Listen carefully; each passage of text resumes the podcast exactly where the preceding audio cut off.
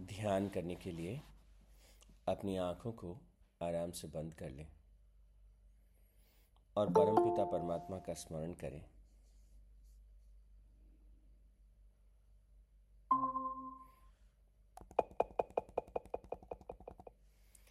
भगवान का स्मरण करते हुए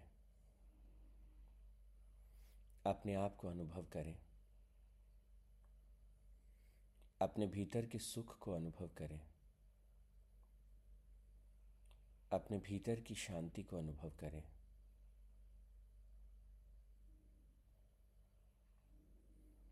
अपने भीतर के ठहराव को अनुभव करें।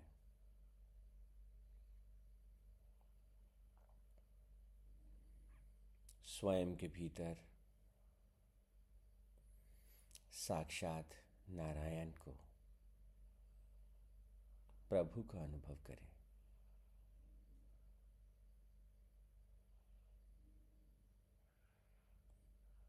अनुभव करें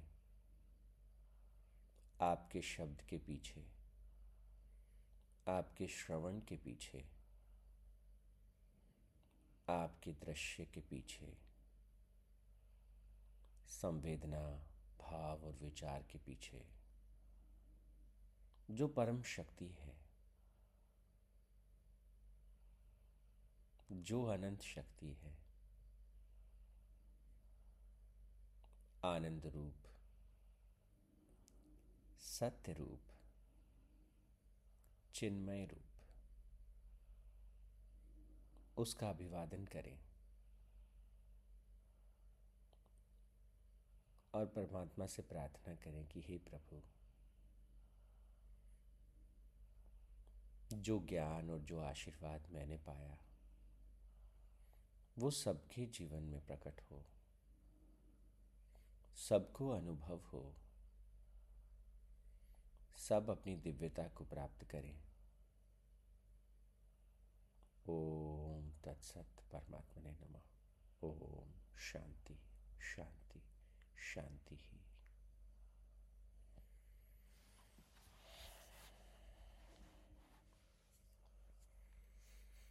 परमपिता परमात्मा का ध्यान करने के बाद हम माँ गीता की शरण में लौटते हैं। हमने अठारहवें अध्याय में आज प्रवेश करने की बात की थी। सत्रहवें अध्याय में भगवान श्री कृष्ण कहते हैं कि जीवन को सुंदर तरीके से जीने के लिए सबसे पहले अपनी सात्विक श्रद्धा को जागृत करें। सात्विक श्रद्धा को जागृत करने के लिए वो कहाँ से जागृत होगी? अंतकरण से जागृत होगी। तो अंतकरण में सात्विक आहार जो इनपुट है, अच्छे से अच्छा श्रेष्ठ से श्रेष्ठतम को हम देखें। श्रेष्ठ से श्रेष्ठतम के बारे में सोचें। श्रेष्ठ से श्रेष्ठ भावों को अपने हृदय में स्थान दें और साथ ही अपने भीतर भी जो सकारात्मक ऊर्जा है, जो सृजनात्मक ऊर्जा है, उसकी अनुभूति करें। तो भगवान कहते हैं, जब हम अपने भीतर सद विचारों को, सद्भावों को और जब अभ्यास में सदकर्मों को लाते हैं तो सात्विक श्रद्धा प्रकट होती है। एक अटूट विश्वास परमात्मा के लिए, अस्तित्व के लिए, कि हर क्षण, हर घड़ी, हर पल ना केवल परमात्मा मेरे साथ हैं, बल्कि वो मेरे हर कदम को, मेरे हर विचार को, मेरे हर भाव को एक दिशा देते हैं। उनकी अनंत शक्ति सदा मेरे साथ है। ये सात्विक श्रद्धा। और तभी होती है जब हम लगातार सत्संग में जाते हैं, स्वाध्याय करते हैं, अपने आप को श्रेष्ठ विचारों से भर लेते हैं। ये भी भगवान का आशीर्वाद है कि हम कुछ लोग सुबह सुबह उनके इन वचनों पर थोड़ा सा थोड़ा सा श्रवण करते हैं, थोड़ा मनन करते हैं, थोड़ा चिंतन करते हैं। ये उनके आशीर्वाद के बिना संभव नहीं है। तो उनकी इस कृपा के लिए उनको धन्यवाद कहें। और फिर भगवान कहते हैं कि तप का अभ्यास।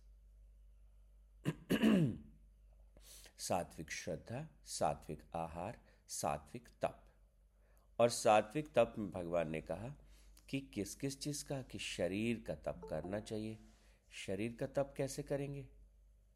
तो शरीर का तप करने के लिए भगवान ने कहा कि हमको पूजन करना है। पूजन करने का मतलब क्या है? We need to follow the path taken by ज्ञानी जन गुरु जन द्विज और देवता। हम उस पथ पर चलें जिस पथ पर देवता चले। देने के भाव से भरकर भगवान सूर्य स्वयं जलते हैं और दूसरों को प्रकाश देते हैं। वायु देवता, जल देवता। तो जो देता है, सो देवता। उस पथ पर हम चले। द्विज, हम अपने एक पुनर्जन्म में प्रवेश करें। जिन्होंने अपने आप को रियलाइज़ कर लिया, अपनी सामर्थ्य को, अपनी शक्ति को अनुभव कर लिया, उनके पथ पर चले। हम जो है गुरुजनों के पथ पर चले। हम्म? संवित सोमगिरी जी महाराज का पूरा जीवन एक ही उसका साधना था। कैसे कैसे ज़्यादा से ज़्यादा लोगों के जीवन में दिव्यता प्रकट हो? कैसे ज़्यादा से ज़्यादा लोग जो है उस परम धाम को प्राप्त करें? तो हम सब भी उनके पाथ पे चलें, दूसरों को प्रेरित करें। उनको राह दिखाने में जो सहयोग हो सकता है, मैं तो कहता हूँ थोड़ा सा जितना थोड़ा सा पर हम लगातार वो सहयोग करें। और ज्ञानी जनों के पथ पर तो ये पूजन से तात्पर्य है, उनके पथ पर आगे चले। पवित्रता के साथ आगे चले। सरलता को हृदय में रखते हुए, ब्रह्मचार्य का पालन करते हुए, अहिंसा के साथ, ये शरीर संबंधी तप। और भगवान ने कहा कि प्रिय हितकर और यथार्थ वचन का अभ्यास, स्वाध्याय का अभ्यास, ये वाणी का तप। और मन के तप के लिए कहा कि मन की प्रसन्नता, सौम्य भाव, मौन का अभ्यास, मन का संयम और भावों की संशुद्धि, ये कहा मनस तप। और उसके बाद सात्विक दान। और ये सब करते हुए सदा स्मरण रखना कि ये क्यों कर पा रहा हूँ? उस परम उस परम के आशीर्वाद से। और साथ ही साथ उसका स्मरण करते जाना, उस पथ पे आगे बढ़ते हुए, ओम तत्सत। ओम तत्सत? वही परम तत्व वो ही परम सत्य है। ओम ही परम सत्य है। Om is the absolute truth. और वही परम सत्य मेरे भीतर भी है। वो भी यहाँ घटता है। वही परम भीतर से जीवन को मुखरित करता है। जीवन को पल्वित पुष्पित और आनंदित करता है। वही परम सत्य है। ओम तत्सत, वही परम सत्य है। तो ऐसा ध्यान करते हुए भगवान कहते हैं कि जीवन में आगे बढ़े। और फिर क्या कहा कि अठारहवें अध्याय के पाँचवें श्लोक में भगवान ने कहा, यज्ञ, दान और तप, ये ऐसे कर्म हैं जो पवित्र करते हैं। तो कैसे पवित्र करते हैं? तो आपने अनुभव किया होगा, जब हम मन तप में प्रवेश करेंगे, जब हम मन का तप करते हैं तो क्या होता है? मन पवित्र होता है। तो भगवान ने कहा, मन का तप कैसे करें? कि सौम्य भाव से, मन, भावों की संशुद्धि से। और कैसे करें? मन की प्रसन्नता से। जैसे जैसे तप करेंगे, शरीर का तप करेंगे, शरीर पवित्र हो जाएगा। मन का तप करेंगे, मन पवित्र हो जाएगा। अगर वाणी का तप करेंगे तो वाणी पवित्र हो जाएगी। और हम में कोई कौशल है, हमारे हमारे पास थोड़ा धन है या जो कुछ भी जिसका हम दान कर सकते हैं तो दान करने से धन पवित्र होता है, दान करने से ज्ञान पवित्र होता है। किसी को मैथमेटिक्स आती है, थोड़ा सा किसी को निस्वार्थ भाव से सिखाने का अभ्यास करें तो गणित के जो ज्ञान भीतर पड़ा है, और पवित्र होगा, और शुद्धि होगी। तो भगवान कहते हैं, दान से पवित्रता आती है, और यज्ञ से पवित्रता आती है। यज्ञ का क्या मतलब है? इसको भी थोड़ा सा समझ लेना चाहिए।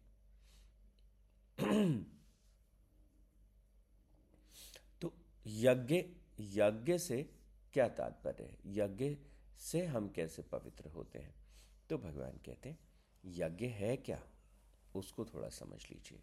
देखिए, ये पूरी सृष्टि, ये पूरा ब्रह्मांड एक नियम तंत्र से बंधा है। और उस नियम तंत्र में सब अपने कर्मों की आहुतियाँ देते जाते हैं। पृथ्वी भी अपने कर्म बंधन से बंधी है तो वहाँ सूर्यदेव भी और पूरा ब्रह्मांड भी। तो कर्म से ऊपर कुछ भी नहीं है। तो भगवान क्या कह रहे हैं कि यज्ञ से तात्पर्य क्या है कि इस विराट और विशा विशाल जो अस्तित्व है, इस अस्तित्व में हम अपनी भूमिका में अपना जो श्रेष्ठ है, अपनी श्रेष्ठ से श्रेष्ठतम आहुतियाँ हम लगातार देते चले जाएँ। यज्ञ में जो श्रेष्ठ है, उसको हम क्या कहते? स्वाहा। दिस इज़ माई बेस्ट और मैं आपको अर्पित करता हूँ। दिस इज़ माई बेस्ट मैं आपको अर्पित करता हूँ। आज का समय परमात्मा ने हमें दिया। आज की श्वासें परमात्मा ने हमें दी। आज का हर एक क्षण, हर एक पल, हर एक संसाधन परमात्मा ने क्यों दिया? ताकि हम अपना श्रेष्ठ जो है, उनके श्री चरणों में अर्पित कर सकें।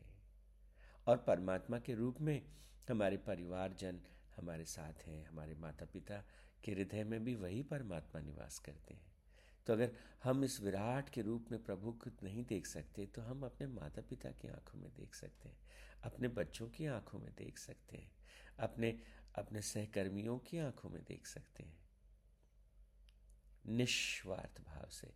जैसे परमात्मा ने ये जीवन दिया और हमसे कुछ नहीं लिया। उन्होंने इतनी सुंदर प्रकृति हमारे लिए बनाई और कुछ नहीं लिया। आप सोचिए ना, उन्होंने कितने अच्छा प्यारा परिवार हमें दिया और बदले में क्या लिया? कुछ नहीं। निस्वार्थ प्रेम, निस्वार्थ भाव से सेवा। तो भगवान कहते हैं उस भाव से भरकर तुम अपनी आहुतियाँ देते जाते हो। तो क्या होता है? जीवन पवित्र होता है। तो सत्र में सोलहवें अध्याय के चौबीसवें श्लोक में भी भगवान ने कहा, शास्त्र के अनुरूप जीवन जीना। फिर एक मार्ग दिखाया, ऐसे जीना। और फिर अठारहवें अध्याय के नौवें श्लोक में, अब अपन गुरु जी द्वारा चुने गए कक्षा बारहवीं के जो महत्वपूर्ण श्लोक हैं, उसमें प्रवेश कर रहे हैं। तो अठारहवें अध्याय का नौवा श्लोक। फिर से भगवान अर्जुन को याद दिलाते हैं कि, हे अर्जुन, जो शास्त्र विहित कर्म है, उसको करना कर्तव्य है। इसी भाव से आसक्ति और फल का त्याग करके किया जो जाता है, वो सात्विक त्याग कहलाता है। तो भगवान अभी उस जीवन की प्रक्रिया में और हमें गहरे ले जा रहे हैं। कहते हैं कि सात्विक श्रद्धा, सात्विक आहार, सात्विक तप, सात्विक दान और उसके बाद सात्विक त्याग। यज्ञ की जो भावना है, यज्ञ में प्रवेश करने के लिए त्याग के पथ से होके गुजरना पड़ता है। तो क्या कहा भगवान ने कि सात्विक त्याग को करना? कैसे करना? कि क्या है त्याग किसे कहा? कि जो शास्त्र विहित कर्म है, वो करना कर्तव्य है। इस भाव से और आसक्ति और फल का त्याग करके जो कर्म किया जाता है, वही सात्विक त्याग माना गया है। कर्म फल के त्याग को ही सात्विक त्याग कहा गया है।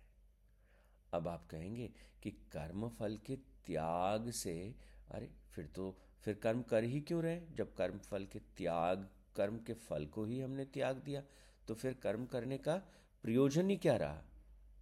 हम्म? तो देखिएगा, कर्म फल के त्याग से तात्पर्य क्या है? ये बहुत कंफ्यूजिंग है। बहुत बार इसको गलत तरीके से देखा और समझा गया। कर्म फल के त्याग से क्या तात्पर्य है? भगवान कहते हैं कि जरा भीतर जाके ये देखो कि ये कर्म कौन कर रहा है। भगवान हमें प्रेरित करते हैं सत्कर्मों के लिए, सात्विक कर्म के लिए। अरे, तुम्हारे भीतर ये करने वाला है कौन? इसको जरा देखो। आप देखिए, व्यक्ति जब तकलीफ़ में होता है तो भगवान का स्मरण करता है, भगवान को याद करता है। अरे भगवान, ये थोड़ा ठीक कर दीजिए, वो थोड़ा ठीक कर दीजिए, ऐसे ठीक कर दीजिए। लेकिन जब व्यक्ति सफलता के पथ पर आगे बढ़ रहा होता है, उस समय उसमें अहंकार निर्मित होता है। मैंने ये कर दिया, मैंने वो कर दिया, मैं ये भी कर सकता हूँ, मैं वो भी कर सकता हूँ। और जैसे जैसे अहंकार निर्मित होता है, वैसे व्यक्ति व्यक्ति अपने पतन की ओर जाता है। तो भगवान कहते हैं, जब भी हम कर्म में प्रवेश करें, हमें याद रहे, जिस हाथ से कर्म किया, वो हाथ हमने नहीं बनाया। जिस शरीर से परिश्रम किया, वो शरीर हमने नहीं बनाया। जिस मन से हमने संकल्प लिया उस कर्म को करने का, वो संकल्प भी किसी प्रेरणा से लिया होगा। और अगर मन में वो संकल्प उठा तो उस मन को हमने निर्मित नहीं किया। जिस पृथ्वी पर हमने कर्म किया, वो पृथ्वी हमने नहीं बनाई, वो वायुमंडल हमने नहीं बनाया। तो भगवान कहते हैं, जब हम सारा कर्म कर रहे हैं और उस कर्म में फिर हम अगर जिद पे आ जाएँ कि ये हमने कर्म किया और उसके बदले में हमको ये फल चाहिए तो भगवान कहते हैं, ये तनाव देने वाला है। तुम अपने कर्म की कुशलता पर ध्यान दो।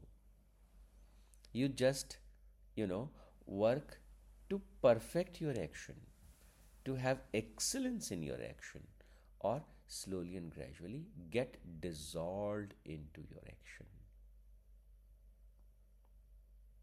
तो आप खेलते हैं तो खेल की भावना से ऐसा खेलें कि आप खेल में ही खो जाए हारना और जीतना महत्वपूर्ण नहीं है वो जो होगा सो हो जाएगा और वो ठीक ही होगा। अगर जितना गहराई से, जितना डूब के आप खेलेंगे, आपका खेलना ही जो है, वो जीवन का लक्ष्य है।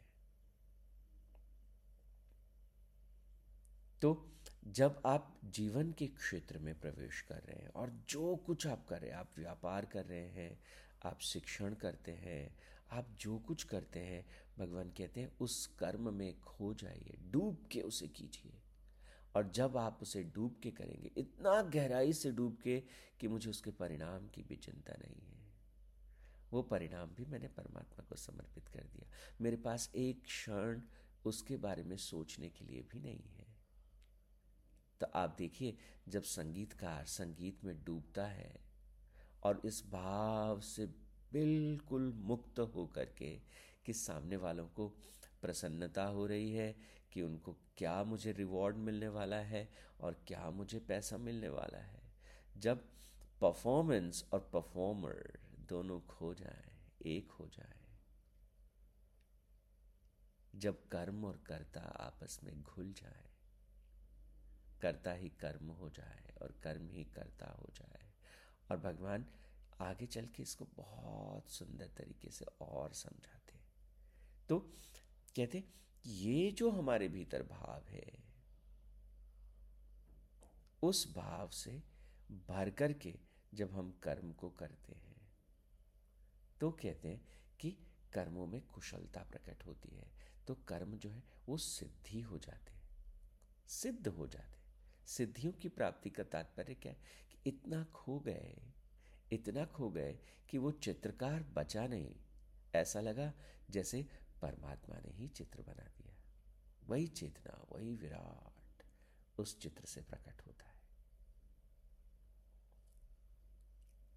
कल इस विषय में थोड़ा और गहराई से जानने और समझने का प्रयास करेंगे। आज के लिए इतना ही। ओम तत्सत परमात्मा ने नमः। ओम शांति शांति शांति ही।